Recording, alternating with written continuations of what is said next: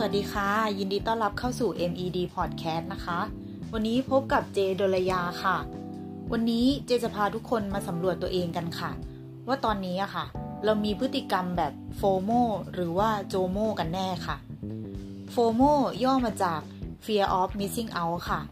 ซึ่งหมายถึงอาการกลัวตกข่าว กลัวพลาดเหตุการณ์สำคัญ กลัวไม่ทันเทรนหรือในวงการเศรษฐกิจหุ้นอาจใช้คำว่ากลัวตกรถ กลัวซื้อหุ้นไม่ทันรอบนี้ที่กำลังขึ้น ซึ่งสังคมปัจจุบัน คนมีอาการโฟโมอะค่ะ มีเยอะมาก หรือที่เราเรียกกันว่าสังคมก้มหน้านั่นเองนะคะ ซึ่งจากผลสำรวจสถิติ แล้วก็พฤติกรรมการใช้โซเชียลมีเดียของคนไทยในปี 64 เนี่ยค่ะ พบว่าคนไทยใช้เวลาอยู่กับหน้าจอเฉลี่ย 7.2 ชั่วโมงต่อวัน ใช้โซเชียลมีเดียเป็นอันดับ 20 ของโลก หรือคิดเป็น 78.7 ของประชากรทั้งหมดนะคะ โดยจะใช้แพลตฟอร์ม Facebook มากที่สุดลองลงมาก็จะเป็น YouTube WhatsApp Chat Face Messenger Instagram ส่วน Twitter ค่ะ ก็ยังอยู่ลำดับท้ายๆ ในกลุ่มวัยรุ่นนะคะ และจากผลสำรวจอะค่ะ วัตถุประสงค์ที่เล่นโซเชียลมีเดียเพื่ออัปเดตข่าวสารมากที่สุดลองลงมาก็จะเล่นเพื่อความบันเทิง เล่นค่าเวลา ใช้เป็นพื้นที่อัปเดตเรื่องราวส่วนตัวแล้วก็ติดต่อเพื่อนนะคะ ทีนี้เรามาดูกันค่ะว่าพฤติกรรมที่เข้าข่ายว่า เราอาจจะเป็นกลุ่มโฟโมก็คือ จะมีอาการติดมือถือ ต้องเช็คมือถือบ่อยๆ รู้สึกกระวนกระวาย หรือว่าไม่สบายใจเมื่อลืมพกโทรศัพท์มือถือติดตัว รู้สึกหงุดหงิดเมื่อแบตมือถือใกล้จะหมด ชอบที่จะแสดงความคิดเห็นในประเด็นที่กำลังได้รับความสนใจ ทำให้ผู้คนนะคะ ก้มหน้าอยู่ในโลกออนไลน์ โดยไม่สนใจโลกภายนอก การพูดคุยต่อหน้ามีปฏิสัมพันธ์กับผู้อื่นลดลง โทรศัพท์บางรุ่นนะคะ จึงมีการแจ้งเตือนจำนวนชั่วโมงใช้งานโทรศัพท์มือถือในแต่ละวัน ด้วยความห่วงใยของทีมวิจัย Google ใน Android เขาก็ตั้งข้อสังเกตว่า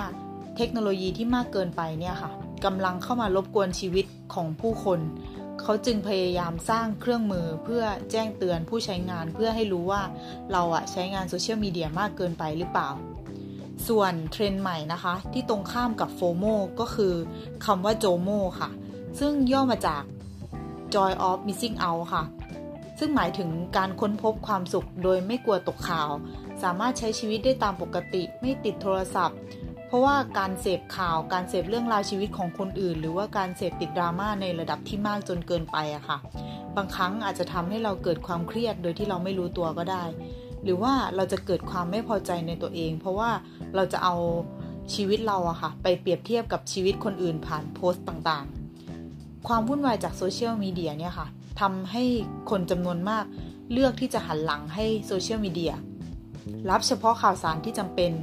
โดยให้ความสำคัญกับความรู้สึกดูแลสุขภาพจิตใจของตัวเองมากขึ้น และพฤติกรรมแบบโจโม่ส่วนใหญ่อะค่ะ จะเกิดกับคนในช่วงอายุ 23 ถึง 38 ปี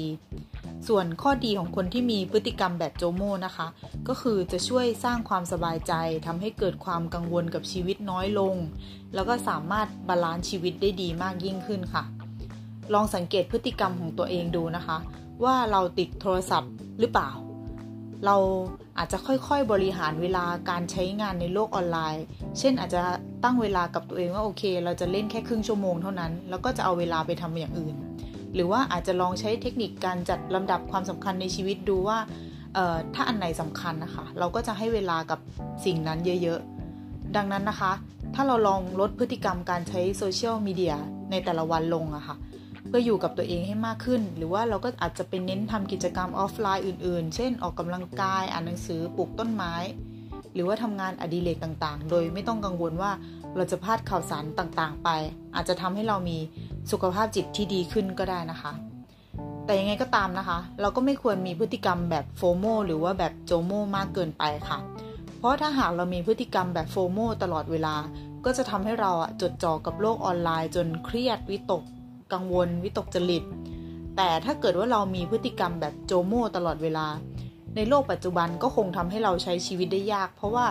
โซเชียลมีเดียก็เข้ามาเป็นส่วนหนึ่งในชีวิตเราแล้วนะคะ เพราะฉะนั้นค่ะ ไม่ว่าเราจะมีพฤติกรรมเป็นแบบไหน ขอเพียงแค่เรา balance ทุกอย่างไม่ให้มากจนเกินไป เพียงเท่านี้ก็จะทำให้เรามีความสุขได้แล้วค่ะสำหรับวันนี้ก็ขอลากันไปแต่เพียงเท่านี้นะคะ แล้วพบกันใหม่ EP หน้าค่ะ สวัสดีค่ะ